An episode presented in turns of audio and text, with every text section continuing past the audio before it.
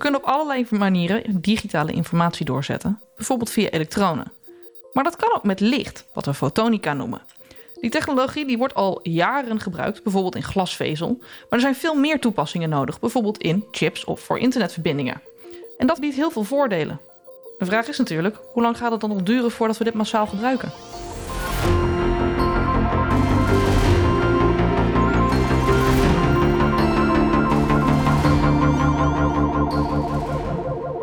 Hoi, ik ben Eveline Meijer, redacteur bij AgriConnect. En in Toekomst Muziek praten we hierbij over de meest interessante technologische ontwikkelingen.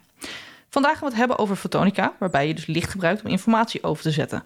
Daarover ga ik in gesprek met Dr. Martijn Hek, professor bij de Photonic Integration Group van de Technische Universiteit Eindhoven. Bij mij is uh, Dr. Martijn Hek. Uh, jij bent uh, gespecialiseerd in fotonica. Welkom. Fotonica, dat gebruikt geen elektronen om informatie door te zetten, maar licht. Hoe werkt dat precies? Als je licht wil, als je iets wil doorzenden, informatie wil doorzenden, heb je natuurlijk. en dat gaat van punt naar punt. En dan heb je dus een zender nodig, een ontvanger en een, uh, en een pad, zeg maar, over waar je het wilt doorzenden. Nou, hoe het.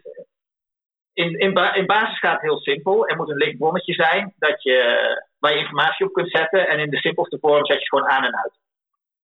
Dan heb je bits, hè? eentjes en nulletjes. Ja. Aan de ontvangerkant moet je gewoon een fotodiode hebben die die ene en nullen kan ontvangen en omzetten naar een elektrisch stroompje, zodat dat weer verder verwerkt kan worden. Uh, nou, hoe gaat het praktisch? Het meeste optische communicatie die we nu hebben, die gaat, uh, zoals we waarschijnlijk, zoals we deze podcast ook zullen luisteren via het internet, gaat via glasvezels. glasvezel is een medium waar het uh, licht doorheen kan gaan en waar eigenlijk een kern zit die intern het licht blijft weerspiegelen, dus dat het eigenlijk het licht opgesloten is. Dus licht aan de ene kant in, komt er niet meer uit, aan de zijkanten zeg maar, en het komt uiteindelijk aan de andere kant wel, wel uit. En het, uh, het goede aspect van glasvezels is dat er hele lage verliezen zijn. Dus je kunt bijvoorbeeld, uh, nou ja, technische term, punt 1, punt 2 dB per kilometer. Maar dat wil vooral zeggen dat je zo'n 15, 20, 25 kilometer het licht kunt sturen. En dan maar de helft van je licht kwijtraakt. De helft van je signaal. Dus je kunt er echt honderden kilometers je licht mee sturen, alvorens je wil, wil versterken. En vandaar dat het ook de mogelijkheid geeft om licht de hele wereld rond te sturen. Uh, nou ja, aan de, aan de zendkant zijn die simpele lichtbonnetjes zijn tegenwoordig vaak lasers. Uh, die lasers die moeten snel aan en uitgeschakeld worden. Dus er zitten ook modulatoren aan. Nou ja, kan nog een stapje verder gaan. Daar moeten ook vaak verschillende kleuren licht ingestuurd worden om de bandbreedte te verhogen. Dus misschien zijn er wel 10 of 20 lasers aan de inkant die allemaal afzonderlijk gemoduleerd worden. Samengevoegd worden in één glasvezel, overgestuurd worden. En dan worden al die kleuren licht er weer uit, uh, uitgesplitst P-multiplexen noemen we dat. Met dan 10 of 20 aparte fotodetectoren. En dan hebben we dus uh, door één glasvezel uh, heel veel extra capaciteit kunnen sturen door verschillende kleuren licht bijvoorbeeld. Nou, dat is een simpele vorm, of een, nou niet de meest simpele, maar dat is een vorm van communicatie waar je toch wel het idee hebt, oké, okay, dat is de kracht van licht. We kunnen verschillende kleuren licht door diezelfde glasvezel sturen en die interfereren niet met elkaar. Die lichtstralen die doen niks met elkaar, die schieten gewoon door elkaar heen precies. Dus... dus dat is in een notendop eigenlijk van A naar B. We kunnen nog even heel simpel, een kleine eh, toevoeging. We kunnen ook gewoon door free space, door de ruimte, gewoon een laserstraal schieten. En daarmee kunnen we naar satellieten sturen. Precies, dus je kan een hele, hele, hele lange afstanden mee afleggen. Wat, wat het interessant maakt. Is dat het enige wat dit eh, technologie zo interessant maakt? Of zijn er ook andere dingen dat je denkt van... hé, hey, dat, dat biedt ook echt wel voordelen ten opzichte van wat we nu veelal gebruiken? Of eerder? ja, één heel belangrijk punt, we gebruiken dit al. Mensen hebben altijd het idee met fotonische, fotonica, en waar we later op terugkomen fotonische eh, en optische chips, dat het een nieuwe technologie is. Dat is het niet. Uh, hij blijft doorgroeien en er komen steeds nieuwe mogelijkheden, maar we gebruiken het al twintig jaar zo in onze netwerken. Uh, nou ja, waarom? Uh, kijk, we kunnen het doorsturen, inderdaad. Het gaat nou, snel, de snelheid van het licht natuurlijk. Um, omdat de verliezen zo laag zijn, heb je dus ook minder versterking nodig. En daarmee wordt het ook energie-efficiënt. En dat is natuurlijk een hele belangrijke, dat het energie-efficiënt is. Want we weten allemaal, als we kijken naar ons internetgebruik, dat het natuurlijk groeit. Uh, kijk, we kijken nu allemaal uh, Netflix uh, op hoge resolutie. Nou ja, twintig jaar geleden was dat natuurlijk nog niet eens mogelijk. ten eerste keken we geen net, was Netflix nog niet. Maar die filmpjes die we hadden natuurlijk, dat was gewoon hele lage resolutie, hele slechte kwaliteit en dergelijke. Dus ons dataverbruik en daarmee de datacenters en daarmee de computing power en dergelijke, dat loopt exponentieel op. En omdat het exponentieel oploopt, exponentieel toename wil zeggen het ontploft eigenlijk. Ons dataverbruik ontploft. Er zit natuurlijk altijd een bepaalde energie die het kost om een bit van A naar B te sturen. Nou ja, en dat energieverbruik, dat zou dus ook ontploffen, waren het niet dat wij natuurlijk alles aan doen om uh, omgekeerd het energieverbruik per bit zoveel mogelijk naar beneden te brengen. Ja. Nu is wel een beetje de lastige boodschap naar het publiek natuurlijk, dat mensen dat niet zien, want de, de, de, de carbon footprint, zoals we dat noemen van het internet, die blijft ongeveer gelijk door de jaren heen. Uh, maar dat komt natuurlijk omdat ons verbruik exponentieel groeit, maar de efficiency ook exponentieel beter wordt. Nou ja, je hoort er natuurlijk wel veel over. Ik bedoel, uh, er is in Nederland wordt er ook veel gediscussieerd over de nieuwe datacentra die bijgebouwd worden op, op plekken waar het stroomnetwerk het eigenlijk misschien al wel niet meer aan kan. Dus je hoort hier wel over als, als gebruiker zijnde. Dat klopt, uh, maar dat is, een, dat is een deel van het probleem. En dat is ook een deel van het probleem wat eventueel nog wel uh, vaak goed op te lossen valt als je die, dat datacenter naast een mooie duurzame energiebron bouwt. Uh, dan zeker. Zeker ook als je op een koude plek bouwt. Want koeling is natuurlijk een van de, ja. een van de belangrijkste energievreters in datacenters. Uh, dus daar valt nog wel een mouw aan te passen. Maar daarnaast komt natuurlijk gewoon nog het feit dat we dingen moeten rondsturen. Maar, uh, maar ja, er, gebeurt wel wat. men wordt zich er wel enigszins van bewust. Maar ik denk niet dat mensen zich zo bewust zijn van het exponentiële karakter hiervan. Uh, en ik durf best te zeggen, kijk, ik bedoel, qua duurzaam, qua, qua energie-efficiency, de slagen die wij in computing en communicatie maken, die zijn natuurlijk wel vele malen groter dan alle windmolens, zonnecellen, uh, batterijen en dergelijke. En uh, allemaal bij elkaar. Ik bedoel, er is niets, buiten deze technologieën zijn er niet heel veel technologieën, eigenlijk, technologieën die ook exponentieel hè, hun efficiency kunnen verhogen, zoals deze technologieën dat doen. Ja, precies, want wat je zegt is al, fotonica, dat, komt, dat, dat bestaat al heel lang. We gebruiken het in glasvezel. Er zijn inderdaad ook al wat optische chips. Toch zitten die nog niet in alle apparaten. Uh, nee, dat klopt. Um, en dat heeft een, uh, uh, een hele belangrijke reden. Dat is waar we het net over gehad hebben, die energie-efficiëntie. we zijn net een optische glasvezel, hè? Dat, omdat we hele lage verliezen zijn is dat heel energie-efficiënt. Want dan, ik verlies niet heel veel. Alleen, op het moment dat jouw afstand korter en korter wordt, dan is het voordeel van die efficiëntie, die raak je wel langzaam kwijt. Want je afstand wordt korter, dus uh, ja, dat voordeel raak je kwijt van een, een, een laagverlieskabel. Uh, en waar je dan mee overblijft, is het feit dat je nog wel dat optische signaal moet genereren en moet detecteren. En waar we het dus eigenlijk over hebben, dat je een elektrisch signaal typisch moet omzetten in een optisch signaal aan de transmitterkant en aan de ontvangskant uh, een optisch signaal moet omzetten in een elektrisch signaal. En dat geeft je een zekere energieoverhead. En daar zit een balans in dat voor de kortere links dat dat minder efficiënt is. Dus daar zijn elektrische links nog van belang. En dat kun je nu op dit moment ook nog zien, want als je je computer opensloopt, er zit er een mooi moederbord in en er lopen gewoon die koperlijntjes omheen. Alleen, en dit is de ontwikkeling die gaande mhm. is, en dat is de afweging, hoe hoger de bandbreedte, hoe meer het zinnig wordt om fotonica te gebruiken op kortere en kortere afstanden. En wat we dus uh, vroeger zagen, 20 jaar geleden, tussen steden, tussen continenten en zo, daar lagen die optische vezels. Wat we tegenwoordig, of 10 jaar geleden zagen, is dat die optische vezels naar uh, fiber to the home gaan. Die gaan naar uh, de data in de datacenters, die verbinden de servers met elkaar. En wat we nu al zien, is dat die fotonica, en natuurlijk is dat alleen nog maar op de high-end toepassingen, maar wat we nu al zien, is dat die fotonica op het board gaat. Dus op de high-end servers, zeg maar, high-end supercomputers. De fotonica, de optische vezels, die gaan op het board. Die gaan naar de chip toe. Die gaan zelfs tussen chips werken. De technische term is uh, daarvoor uh, co-packaged optics. Dus dat wil zoveel zeggen dat er een klein optisch zendertje naast een chip in de package van de chip zit. En wat gaat die uiteindelijk oplossen? Nou, het feit dat als je een chipje kijkt, er dan van die pinnetjes onderin, in een CPU bijvoorbeeld, een processorchip. En die pinnetjes, jij kunt op een gegeven moment niet meer pinnetjes neerzetten, want dan kan, uh, kun je hem niet meer in je moederbord plukken. Dus er zit een bandbreedte limiet op. En die limiet wordt bijna bereikt. Uh, misschien nog niet voor onze huiscomputers en onze huislaptops, maar wel voor de supercomputers. En dan moet je gaan denken: oké, okay, hoe krijgen we meer bandbreedte uit zo'n CPU?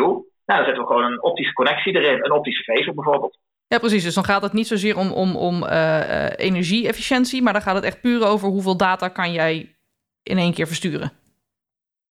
Het gaat uh, hand in hand. Uh, het gaat, uh, uiteindelijk komt het allemaal bij elkaar. En het is, het is heel interessant hoe zo'n hoe zo'n chip en hoe zo'n systeem ontworpen wordt. Want alles hangt met elkaar samen. Het gaat data, energie. Het gaat, kijk, een, een, gemiddelde CPU, ik weet de getallen niet precies, maar die zitten vaak gelimiteerd op een paar honderd watt. En daar wordt ze op ontworpen, want dat is het, het, de energie die je ook met koeling kunt afvoeren. Dus je kunt er niet heel veel meer energie in stoppen op een gegeven moment, want anders dan uh, kookt die. Hè? Mm-hmm. En, uh, en daar moet je dus alles mee doen. Alleen wat het punt is nou met veel chips tegenwoordig. De, mensen denken allemaal dat het allemaal om de rekenkracht gaat. Maar de helft van de chipenergie, van de energie aan de chip, die wordt vaak besteed aan het communiceren op de chip. Dus op de chip zitten ook allemaal koperlijntjes. En daar, de zogenaamde interconnects, uh, dat, dat netwerk wat op de chip zit, daar gaat eigenlijk de helft van de energie in uh, verloren. En wat je al ziet, en dat is nog een stapje verder, maar dat is echt voor de academische wereld, hè, waar we als academie aan werken, is te kijken, oké, kijk, we weten nu dat de high-end systemen, de glasvezels of de optica tot en met de chip gaat. Maar is het misschien zo in de toekomst dat die optische netwerken ook op de chip, op de elektronische chip komen te zitten? En dan praten we dus over iets anders dan een, een optische chip op zich, die vaak voor telecom gebruikt worden, waar we later nog wel verder op terugkomen. Maar echt de, de, een optisch netwerk op een elektronische processorchip, dat, dat ligt al wel op de tekentafel. Ja, precies. Het kan wel zijn dat we in de toekomst ook zo'n optische chip in de laptop kunnen krijgen, uiteindelijk. Oh ja, dat is. Uh, kijk, ik kan heel makkelijk zeggen, uh, zeker, 100% zeker. En de vraag is, de vraag is uh, natuurlijk vooral wanneer het gebeurt. Kijk, we, hebben, we weten dat fotonica de enige oplossing is. alleen de vraag is altijd met die exponentiële groei, tot hoeverre kun je nog dingen met conventionele oplossingen rekken? Want dat wil men natuurlijk altijd doen, want je wil natuurlijk niet naar nieuwe technologieën overstappen als je het nog met de oude technologie kunt doen. Dus het is vooral een kwestie van hoe ver kunnen we nog bestaande technologieën oprekken, alvorens dat breekpunt gevonden wordt waar alles naar uh, fotonica gaat. Ja. Is dat ook de reden dat uh, we nu pas echt bezig zijn met, met, met dit soort chips, met, met dit soort aanpassingen? In plaats van 20 jaar geleden al toen we wel met glasvezel bezig waren? Of zijn we ook inmiddels gewoon echt bij nieuwe doorbraken gekomen? Um, nou, dat is een goed punt. want 20 jaar geleden deden we dit ook. uh, dus uh, alleen jij hebt altijd uh, zoiets als een, een hype curve. Hè? Dus 20 jaar geleden deden we dat, omdat het natuurlijk een telecom boom was. Ik weet niet of je nog weet, eind jaar, tweede helft jaren 90. Tot en met 2000, 2001. Ja. er waren heel veel optische chip startups in de wereld. alleen, het punt was, was het, kijk, natuurlijk internet groeide, maar groeide het zo snel dat dit ook daadwerkelijk al nodig was? Of konden we het nog wel aan met de bestaande technologie? Nou ja, het antwoord was natuurlijk voorlopig kunnen we het nog wel aan met de bestaande technologie. Nou ja, ik moet wel een beetje nuanceren. Men is wel fotonica gaan gebruiken, alleen uh, natuurlijk, je begint met de meest simpele vormen. Hè? Dus je kunt natuurlijk wel een hele complexe, want 20, 30 jaar geleden kon mensen al hele complexe chips bouwen. Nou ja, niet 30 jaar geleden, maar 25 jaar geleden konden mensen hele complexe chips bouwen, ook in, fotonica. Een, een spin-off van onze groep, in de, de die heette toen 3.5 uh, Photonics, die maakt al hele mooie chips. Alleen was er een noodzaak voor. Nee, ja, waarom ga je doen dan? Uh, nou ja, de markt zegt, uh, ja, ik ga ze niet kopen. Nu was de markt ook redelijk failliet, dus er kon er niks gekocht worden. dat was natuurlijk ook een internet. Uh, Oké, was ook PK, dus op een gegeven moment verloor iedereen. Maar de, de, er zijn natuurlijk wel wat bedrijven uit die tijd die zijn overgebleven. En dat is een Amerikaans bedrijf, Infinera, wat gewoon al 15 jaar hele complexe optische chips op de markt brengt. Natuurlijk voor high-end toepassingen, voor transatlantische kabels misschien, oké. maar uh, met tientallen en tegenwoordig honderden componenten, optische componenten geïntegreerd om een optische transmitterchip te maken. Die echt gewoon terabits aan informatie, terabits per seconde aan informatie kan doorsturen. Oh, wauw. En nu komt er dus, uh, nou ja, hopen we dus uiteindelijk naar zo'n, zo in ieder geval gaan we naar zo'n zo'n omschakelingspunt. Wanneer denk je dat dat punt komt, dat we overgaan, dat we over moeten naar die optische chips? Uh, het hangt van toepassing af. Kijk, in de high-end datacenters uh, gebeurt dat nu. Mm-hmm. Dus je ziet in de, in de, in de die datacenters die door Facebook, Amazon en Google en zo worden neergezet. in de high-end daarvan, als we gaan naar 100, 200, 400 gigabit per seconde links tussen de servers, zeg maar, hè, dan, dan, dan zie je al dat, nou, dat naar optische chips gegrepen wordt. En je ziet dat segment ook flink groeien. Het is natuurlijk wel zo dat ze allemaal dezelfde nodig hebben. Dus het is, niet iets, het is zo dat je heel veel start-ups ziet die allemaal ertussen proberen te komen. Alleen ja, een transceiver is een transceiver, dus uiteindelijk waarschijnlijk, maar goed, ik ben geen econoom, er zijn natuurlijk maar een handvol bedrijven die zullen leveren. Kijk, niet meer dan één, want je moet natuurlijk meerdere suppliers hebben, maar het heeft ook niet zoveel nut om daar tientallen suppliers te hebben. Maar je ziet bijvoorbeeld bedrijven als uh, Intel. Intel die verkoopt gewoon uh, optische chips. En uh, Luxtera, dat is een andere, die verkopen optische chips. Die hebben nu wel bijvoorbeeld de datacentermarkt een beetje verdeeld. Ook in de telecom, dus dat is zeg maar de kostere links. Mm -hmm. Ook in de telecomnetwerken, dan, daar worden ook optische chips gebruikt. Er worden eigenlijk al twintig jaar optische chips gebruikt. Dat zijn wat lagere volumes, want dat zijn voor de langere afstanden.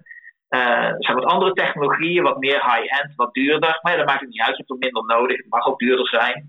Uh, dus, uh, dus daar wordt het al lang gebruikt. Um, optische chips, als we echt de, de, de, de, fotonica die echt naar de processor toe gaat, daar worden op dit moment praktisch nog geen optische chips gebruikt. in de praktijk, hè. hoewel er wel start-ups zijn die op het moment bezig zijn, zoals bijvoorbeeld een Amerikaans bedrijf, die echt een mooi proces hebben waarin je de fotonica en de elektronica samen op een chipje kunt zetten, zodat je niet eens meer een aparte package moet hebben. Dus dat, dat je, dat je gewoon echt één chipje hebt waar je gewoon een vezel aan kunt uh, knopen, een processorchipje, en waar alles mee gedaan kan worden. Het bedrijf heet uh, AR Labs. Ja, precies. Maar dat duurt dus nog even, dat, dat ligt nog op de tekentafel, wordt aan gewerkt. Dat is wel meer voor de high-end toepassing, daar wordt aan gewerkt. Uh, en we hebben het natuurlijk nu alleen over over de communicatie. Hè? De mhm. communicatie heeft een hele mooie roadmap, want we weten dat groeit exponentieel, een factor 10 elke 10 jaar. Er valt niet, zo, niet echt een spel tussen te krijgen, dus dat kunnen we wel uittekenen. Uh, het leuke wat je nu ziet, is wel dat je fotonische chips ook in andere marktsegmenten een rol gaan spelen. En uh, nou, in, Eind, ja, in Alkmaar zal het volgens mij, maar ook in Eindhoven een vestiging, een bedrijf voormalig Technobis, nu heet het Photon First. Die kijken of je die optische chips ook aan een glasvezel kunt zetten. Nou ja, wat we ook doen voor communicatie. Maar met die optische chip kun je dan ook meten of die glasvezel een beetje doorbuigt. Of dat er een temperatuurverandering gaande is. En dan heb je een heel mooi nieuw uh, sensorparadigma, want de glasvezel is echt heel goedkoop. En die kun je overal neerleggen. Die kun je langs op de snelweg leggen. Dan kun je weten waar er auto's rondrijden. Die kun je nee, op, de, op de trein natuurlijk, dan weet je waar de trein rondrijdt. Je kunt hem op een brug leggen, dan weet je waar die doorbuigt. Dan weet je waar de cracks komen. Hè? Dus voor uh, infrastructuur monitoring uh, is heel goedkoop. Alleen, traditioneel kost het de, de apparatuur om die vezels, of vezelsensoren uit te, uit te lezen, die is relatief duur. Alleen op het moment dat je die nu op een chip kunt krijgen, dan kun je natuurlijk. Uh, en vroeger moest je dus af en toe misschien zelfs met een kartje erachteraan rijden met uit te lezen. Ja. Uh, op het moment dat je die nu op een chip krijgt, kun je inline, online, alles uh, monitoren. En, en dat is bijvoorbeeld, dat is één voorbeeld van een grote ja, paradigma shift. Want dat, dat sensing, glasvezelgebaseerde sensing, die kan daardoor veel meer gebruikt dan gaan worden. Ja, een ander sensorvoorbeeld is LiDAR. LiDAR wordt nu ook op optische chips uh, gezet. Dat is misschien nog wat minder uh, in de markt. Maar, uh, maar zelfs een bedrijf als Intel is op dit moment bezig met optische chips voor LiDAR toepassingen. maar dat is wel een verwachting dat er in de toekomst, in de nabije toekomst, flink wat uitkomt. Ja, al is het alleen maar vanwege de zelfrijdende auto's die daar vaak gebruik van maken. Ja, maar misschien nog meer vanwege allerlei andere dingen. Want zelfrijdende auto's zijn wel, uh, hebben wel hele hoge requirements, hele hoge eisen. Uh, maar je kunt ook veel uh, breder denken. Je kunt denken aan een, ja, dat zei een collega van mij ooit met het idee, een robothand. Die kan bijvoorbeeld in zijn vingertippen, kunnen die gewoon lidartjes hebben. Uh, LiDAR is natuurlijk gewoon lasergebaseerde radar. Daarmee kun je een beetje je omgeving mappen. Uh, je kunt natuurlijk kleine LiDARtjes hebben in robotarmen, waarmee ze dus heel goed kunnen zien. In plaats van, kijk, gevoel hebben ze niet, maar ze kunnen wel meteen zien wat er in de omgeving kan gebeuren. En, en optische chipjes zijn natuurlijk, als we het vergelijken met grotere systemen, zijn ze meestal minder krachtig in de zin van het, het, gewoon de, het vermogen van licht wat eruit komt. Maar ze zijn veel flexibeler en ze zijn veel kleiner. En en dus de vraag is automotive LiDAR, ja, natuurlijk, daar kun je altijd aan mhm. denken. Uh, maar er zijn misschien veel grotere markten dan automotive LiDAR. wat voor markten zie jij voor je?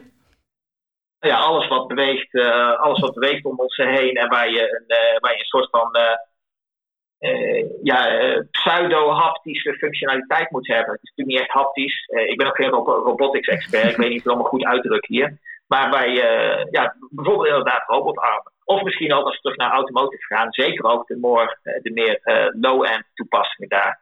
Uh, hou er even rekening mee, een simpele parkeersensor is natuurlijk ook gewoon een, uh, een optisch pulsje. Ja. Wat dat betreft.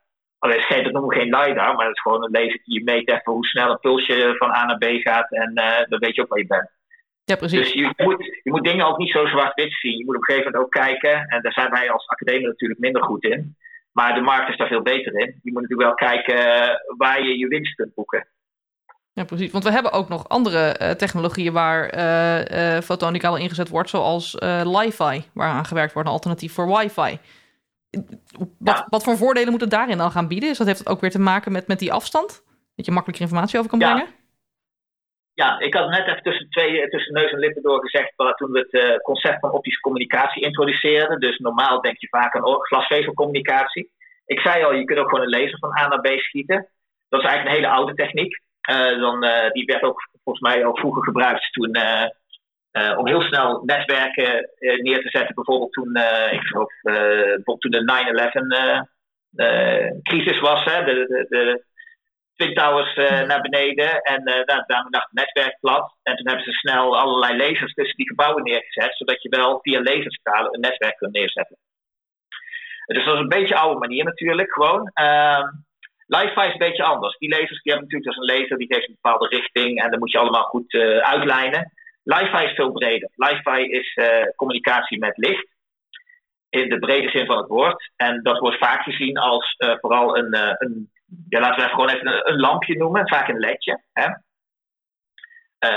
vaak ook in het infrarood, dat je het niet ziet, die gewoon in principe loopt te knipperen. En dus net als een lamp gaat die aan en uit. En doordat die aan en uit gaat uh, met een bepaald bitpatroon, kun je daar natuurlijk je informatie mee doorsturen. Nou, dat heeft bepaalde. Nou, waarom zou je dat doen? Uh, het gaat ook heel snel. Het gaat niet, het is niet de bedoeling dat het je afleidt. en, dat het, en het gaat ook vaak het infrarood, dus je ziet het niet eens. Nee, precies. Want niet afgeleid wordt terwijl je tv kijkt. Ja, nou, waarom, waarom zou je dat doen? Er zitten voor- en nadelen aan. Een, een, een voordeel is natuurlijk, want het zou het gaat binnen een ruimte. Hè. Kijk, licht gaat niet een hoekje om. Dus we praten vooral op wat je binnen een kamer of binnen een kantoor doet. Hè. Maar een voordeel is dat het, uh, dat het extra is. Dat is eigenlijk het grootste voordeel. We hebben nu een, uh, bijvoorbeeld een router ergens staan in een kantoor. En die router die loopt op een gegeven moment uit zijn bandbreedte. Ja. Op een gegeven moment zit gewoon, wij willen informatie doorsturen. En uh, de router die werkt op, weet ik veel, 2,4 gigahertz of zo. Of 5. Nou ja, maar zelfs als je het hele spectrum neemt, uiteindelijk zit daar een limiet op. Um, en, en dan, want er zit gewoon per, per bandbreedte wat je aanwezig hebt, kun je maar een beperkt aantal informatie doorsturen. Nou ja, wat, wat dan? Dan moet je dus meer spectrum vinden. Maar dat is met de hele traditionele radiogolf best lastig, want er zijn banden die wel en niet toegestaan zijn. Die zijn gereserveerd voor hulpdiensten, die zijn geïnteresseerd voor militairen, voor radar en zo. Dat is best lastig daar. Uh, wat niet gereguleerd is, is dat, dat optische spectrum. Uh, mede ook omdat je daar geen storing van hebt. Want als er een muur omheen staat, dan gaat het ook niet uit. Hè? Dus uh, dat, is een, dat is een mogelijkheid. En natuurlijk, de, de, de slimme gedachte is natuurlijk dat er sowieso lampen in een ruimte zijn. En die lampen zou je dus aan en uit kunnen zetten. Of je zou naast die lampen een, een ander ledje kunnen zetten wat aan en uit kan. Ik weet niet precies hoe het geïmplementeerd wordt. Um, dus dat zijn de voordelen. Je hebt veel meer bandbreedte. En die ledjes kun je ook echt op de gigabit per seconde of meer kun je die moduleren. Hè? Dus dat zijn echt veel informatie die je kunt geven. En wat zijn de nadelen? De nadelen is dat het licht is. Dus als jij een uh, wil hebben in jouw uh, laptop bijvoorbeeld. Ja. En die zit aan de, aan de voorkant van je laptop. Dan moet de voorkant naar het lampje gericht staan. Want als, anders kan het niet. Nou, er zijn er wel uh, natuurlijk oplossingen, want je hebt ook reflecties van de muren, dus er valt natuurlijk wel nog een mouw aan te passen. Oké. Okay. Uh, maar dat is natuurlijk een obvious nadeel. En je hebt natuurlijk een andere nadeel. Uh, nu heb ik het dan alleen maar over, om het zo maar te zeggen, het downloaden, het mm-hmm. ontvangen als gebruiker. Je moet ook uploaden. Dus je moet wel even kijken van hoe gaan we nou dat hele architectuur in elkaar zetten. Gaan we downloaden via Li-Fi en gaan we uploaden via Wi-Fi? Of gaan we ook een lichtcommunicatie in de computer bouwen. Ja, Maar uh, kijk, Li-Fi is redelijk, kun je al kopen. Hè? Ja, ja. Mijn, uh, mijn, mijn buurman die, die verkoopt die systeem ook gewoon. Hè? dus uh, om maar heel simpel te zeggen. Dus die kun je gewoon kopen, die werken gewoon. Hij, hij heeft ook gewoon een demo. Dat, nou, het werkt gewoon, punt, plug je in, klaar. Kijk, op de universiteit werken wij natuurlijk ook nog aan de toekomstige systemen. En waar wij naar aan het kijken zijn, of meer specifiek mijn collega's, die kijken aan: oké, kunnen we met eigenlijk dat oude paradigma, met die laserstralen, kunnen wij gewoon met een laserstraal ergens heen gaan. Uh, en als we dan bijvoorbeeld tien mensen in een kantoor hebben, kunnen we dan bijvoorbeeld tien verschillende laserstralen naar die mensen sturen. Nou, dat heeft natuurlijk wel bepaalde nadelen, want je moet ervoor zorgen dat die laserstralen wel kunnen trekken waar jij uh, kunnen volgen waar je zit. Ja. Maar goed, er zijn oplossingen voor en daar wordt ook aan gewerkt op dit moment. Uh, maar je hebt wel het voordeel dat je dan heel veel parallele kanalen hebt. En dan kom ik eigenlijk een beetje terug bij mijn eerste opmerking, waar ik zei: wat is het voordeel van, van licht natuurlijk in een glasvezel, dat je heel veel verschillende kleuren erin kunt stoppen in de ruimte, omdat die niet zoveel licht waait, niet zoveel uit als radiogolven. Je kunt heel makkelijk met meerdere ruimtelijke kanalen, in principe gewoon is uh, drie lasers verschillende kanten oprichten, om het maar spot te zeggen. uh, dan kun je heel makkelijk verschillende mensen mee aanstralen en die, die interfereren niet, niet natuurlijk. Nee, ja. precies. Dus dat kan voordelen hebben als je bijvoorbeeld op kantoor zit en met tig man op het internet zit en, en iedereen data loopt te vreten. Dus brand, ja. bandbreedte, dan heb je je eigen kanaaltje en je hebt geen last van de bandbreedte van de anderen. Ja. Dat zou een voordeel kunnen zijn. Dat, ja. dan zie ik, is het dan ook in huis nog een keer handig? Of, of gaan we daar toch wel voornamelijk wifi blijven gebruiken, denk je? Ja, kijk, het is heel simpel, hè. Uh, dit zijn exponentiële technologieën. Ja. En, uh, en als je puur technologisch kijkt, dan. Ik wil, we hebben die, die discussies lopen al 10, 15, 20 jaar natuurlijk. Als je puur technologisch kijkt, dan is dit eigenlijk praten we over een technologie-push, want we weten niet waar het voor gebruikt gaat worden. We weten vanuit historisch oogpunt dat het gebruikt gaat worden. De bandbreedte mm-hmm. is altijd gevuld. Uh, we weten dus ook als we naar de toekomst kijken dat we in de toekomst die bandbreedte nodig hebben. En dus dat we inderdaad naar dit soort dingen ook voor in-house, uh, in, in, in office in-house uh, moeten kijken. Um, ja, wat die bandbreedte gaat gebruiken, ja, ik denk altijd maar. Kijk, wij praten nu op dit moment, uh, ja, oké, okay, podcast, dus dit is audio leuk, maar we zien elkaar ook door een Teams-meeting. Uh, dat is tweedimensionaal. Ik bedoel, in de toekomst zullen wij elkaar driedimensionaal kunnen zien via virtual reality. Uh, misschien idealiter augmented reality, dat je niet op een bureau staat, maar dat je gewoon mooi op een stoel zit aan het bureau hier, waarmee het bureau dus hier is en jij aan dat bureau zit. Uh, nou ja, dat is natuurlijk alweer meer rekenkracht, want dan moet je ook de, de, de virtuele realiteit met de echte realiteit uh, combineren. Uh, maar ja, je kunt je heel simpel voorstellen. En ik kijk er ook maar een beetje naïef naar. Kijk, op het moment dat ik een 2D-plaatje doorstuur, dan heb ik x maal y aantal pixels. Op het moment dat het een 3D-plaatje wordt, heb ik x maal y maal z aantal pixels. Lengte, breedte, hoogte. Ja, en dat is meer. Ja. Dat is flink meer, hè? Dat is behoorlijk meer, ja. Want als we praten over 100 maal 100 maal 100 pixels, dan heb ik dus 100 keer meer pixels. Nou, dat is, dat is al slechte resolutie, want we praten over duizenden bij duizenden pixels natuurlijk. Het gaat over megapixels, tientallen megapixels.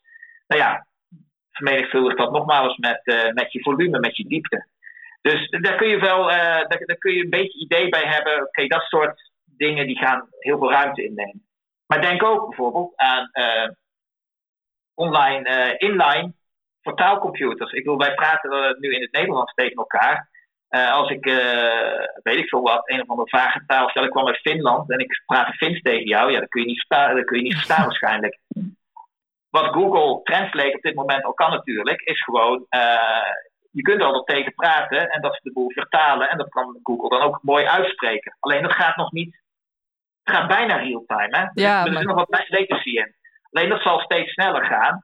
Alleen de vraag is natuurlijk, dit soort dingen, wordt dat, uh, uiteindelijk uh, gaat het nou gebeuren op jouw eigen, uh, heet het, op jouw eigen telefoontje? Of is je telefoon slechts, slechts een interface naar een of andere specifieke processor die ergens in de cloud hangt, die je dan zeg maar iets teruggeeft? Ja, precies. Dat, dat, dat lijkt me dan ook de grootste uitdaging nu binnen dit werkveld, dat je niet weet wat de toekomst brengt, dus je weet niet waarvoor het gebruikt wordt, dus je weet ook niet waar je je specifiek op moet gaan richten dan, lijkt mij. Um, ik denk de grootste uitdaging binnen dat werkveld, uh, nee, ik weet, je weet wel waar je op moet richten, want je moet uiteindelijk die, gewoon die bits en de bytes op steeds uh, meer energie-efficiënte manier rondpompen. Ja, oké. Okay. Dus tot op zekere hoogte weet je dat wel. Ehm, kijk, academisch is het lastig altijd natuurlijk dat je dat je dat eigenlijk wel zou moeten weten. waar, waar het voor gaat dienen, want dat vinden de funding agencies en de belastingbetalers vinden dat belangrijk. en dat is wel een hele interessante, want dat zie je inderdaad in Europa en in Nederland vaak. Gelukkig verandert dat een beetje in Nederland. Er zijn nu ook echt technologische investeringen, bijvoorbeeld met zo'n groeifondsen en dergelijke, waarin, ja, waarin soms het idee, waar ze toch wat idee krijgen, af en toe moet je in de technologie investeren, omdat je een bepaalde positie moet hebben. En ik denk dat dat ook wel, ik hoop tenminste dat de boodschap wel een beetje is aangekomen, omdat we natuurlijk zien wat er gebeurt op het moment dat je dat niet doet. Ja. En uh, één, groot, één groot voorbeeld daarvan is natuurlijk, er is een hele discussie over de hele halfgeleiderindustrie. Er is een tekort aan halfgeleiders, een tekort aan uh, chipjes, om het zo maar te zeggen. Um, nou ja, daar heeft de hele wereld last van. Natuurlijk ook dat tekort. Maar we worden wel pijnlijk bewust gemaakt van het feit dat die chipjes ook niet hier vandaan komen. Ja. Die komen uit een deel Amerika, maar van een heel groot deel Azië. Dus die hele halfgeleiderindustrie, daar hebben wij compleet de boot gemist. Wel, de boot gemist is het verkeerde woord, want we zaten natuurlijk wel op top of things tot en met de jaren 90. Philips had natuurlijk. Ja, hij heeft nog steeds eigenlijk met NXP, uh, maar dan mogen we echt blij zijn in Nederland. Als we hebben over de Eindhoven-regio, qua halfgeleiders zijn we natuurlijk wel gewoon even bot gezegd. Per uh, hoofd van de bevolking per vierkante meter. Met NXP en ASML natuurlijk wel gewoon een globale speler. Om ja. het bot te zeggen. Uh, maar dat is natuurlijk wel een uitzondering in Europa. Um, er zijn maar heel weinig plekken in Europa waar nog echt iets van halfgeleiderindustrie zit. En we moeten, als je het terug wil krijgen, moet je heel veel moeite doen. Nou, als je nou een stap terugzet, eh, bijvoorbeeld, we hebben het nu over Photonica gehad. Uh, Photonica loopt 30 jaar ongeveer achter uh, qua industrieontwikkelingen op zo'n uh, halfgeleider. Kijk, nu, nu heb je wel de mogelijkheid. kijk, dingen groeien nu, ze beginnen te lopen ze beginnen ook echt te lopen in de, in de, in de echte wereld. Hè? Als in, mhm. er is ook vraag naar. We, praten, we zijn de hype cycle uh, voorbij. Dat was de eind jaren 90. Uh, dat is uh, omhoog geschoten en neergecrashed.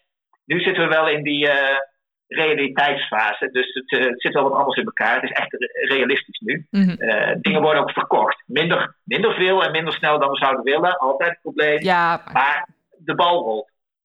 Alleen, ja, dingen groeien nu hè. En ze groeien ook exponentieel. Alleen, ja, het is wel duur en je moet wel blijven investeren. En het punt is dat, uh, en ik heb zelf in Amerika gewerkt voor, voor bijna vijf jaar. Uh, kijk, voor de echt belangrijke technologieën. Amerika is niet zo'n heel uh, vrije marktland, hè, als mensen hm. denken. Als het belangrijk wordt, misschien ook vooral om de vrije markt in Amerika te kunnen blijven waarborgen. Maar als het belangrijk wordt, zit de overheid er echt wel tussen. Dus ik, ik geef één voorbeeld. Photonica bijvoorbeeld in Amerika, maar ja, we hebben het over Photonica. toen ik uh, daar werd heel veel uh, vooruitstrevende technologie gefinancierd door het ministerie van Defensie. Waarom? Omdat het uh, heel belangrijk is voor allerlei toepassingen. communicatie natuurlijk, waar we het hele tijd mhm. over gehad hebben. Ook de LiDAR natuurlijk. want denken maar, denken maar over na. targetherkenning bijvoorbeeld. Mm allemaal dat soort zaken lasergeleide kogels op een gegeven moment hadden ze. Nou, dat klinkt allemaal wat dus destructiever natuurlijk. Uh, maar goed, dat is natuurlijk wel de realiteit. Uh, en wat je ziet is ook dat zij op een gegeven moment. Uh, Amerika heeft ook naar het Europese model afgekeken. Wij hebben een model neergezet waarin wij echt fabs neerzetten, technologie neerzetten, waarin de, de, de, het, de, bedrijven eromheen gebruik van kunnen maken. Nou, dat vonden ze een heel goed idee in Amerika. Hebben zij ook gedaan. Hebben ze meteen 700, 800 miljoen tegen aangegooid. Um, Gelukkig hebben we dat in Nederland ook gehad. Uh, hè? We hebben in Nederland zo'n mooi uh, project als Photon Delta. Uh, alleen ja, in Amerika nu, afgelopen jaar, dit is alweer vijf, zes jaar geleden, afgelopen ja, een maand geleden, twee maanden geleden, zegt oké, volgende stap, nou, weer eens 300 miljoen investeren, want we moeten natuurlijk wel doorgroeien. Want dat is een hele lastige boodschap naar de belastingbetaler van exponentiële technologie. Het is niet zozeer dat je investeert en dan klaar bent. Het is wel zo dat je, want dingen blijven doorgroeien. Ja, precies. En uh, we hopen altijd wel dat het uiteindelijk ook een beetje break-even is. Alleen, als technologie belangrijk wordt, ja, dan gaan, uh, dan gaan overheden zich ermee bemoeien. En dan wil jij dat als overheid misschien niet. Dan wil je misschien wel hier aan de markt overlaten. Maar ja, onze buren in Amerika en Azië doen dat dus niet. Dus nee, dat is wel. Dat is nog wel een, uh, ja, dat is een uitdaging hier dus. Dat, uh... Ja, maar het is wel zo. Uh, het is wel zo dat we in Europa en in Nederland daar een beetje voor wakker worden. Want uh, ik denk dat het een, een mooi voorbeeld is. de, de, was het jaar, twee jaar geleden of zo, hè, drie jaar geleden. De mededeling dat, de, de, dat de Nederlandse overheid de telecomapparatuur van Huawei in de ban ging doen. En ja, dat, heeft al, dat is allemaal hetzelfde als waar we het nu over hebben. Want op het moment dat jij, of je nou je, je telefoon of je netwerk ergens van krijgt, maar ook als je je chip van buiten krijgt. Kijk, ik heb ooit begrepen van iemand, als je een paar transistoren omzet, van de paar miljard die erop zitten, als je daar vijf even iets anders uh, doorschakelt, nou, dat kun je de buitenkant natuurlijk niet zien, hè? Nee. Maar dan, nee. dan, dan, dan schijn je al meteen een backdoor ingebouwd te kunnen hebben. Dus als die, als die uh, chips uit een bron komen die je niet kunt vertrouwen, en ja, wie, ja, vertrouwen, vertrouwen. Ik bedoel, kijk, ik, ik, ik ben geen politicus natuurlijk, nee, maar we hebben natuurlijk problemen over de hele wereld. Het is niet fundamenteel veilig dan. En je wil natuurlijk wel controle houden over de strategische technologieën. En ja, in, Europa en in Nederland worden we daar wel wat wakkerder voor, heb ik het idee. Ik hoop alleen wel dat we dat een beetje ook doorzetten en concretiseren. Want uh, ja, het is uh, toch wel alles of niets met dit, dit soort zaken. Precies. Dat, maar goed, het, het, ziet er dus wel naar uit van fotonica wordt al gebruikt en in de toekomst uh, wordt het eigenlijk alleen maar groter. Dit, dit, dit, dit is gewoon de toekomst. Zo simpel is het.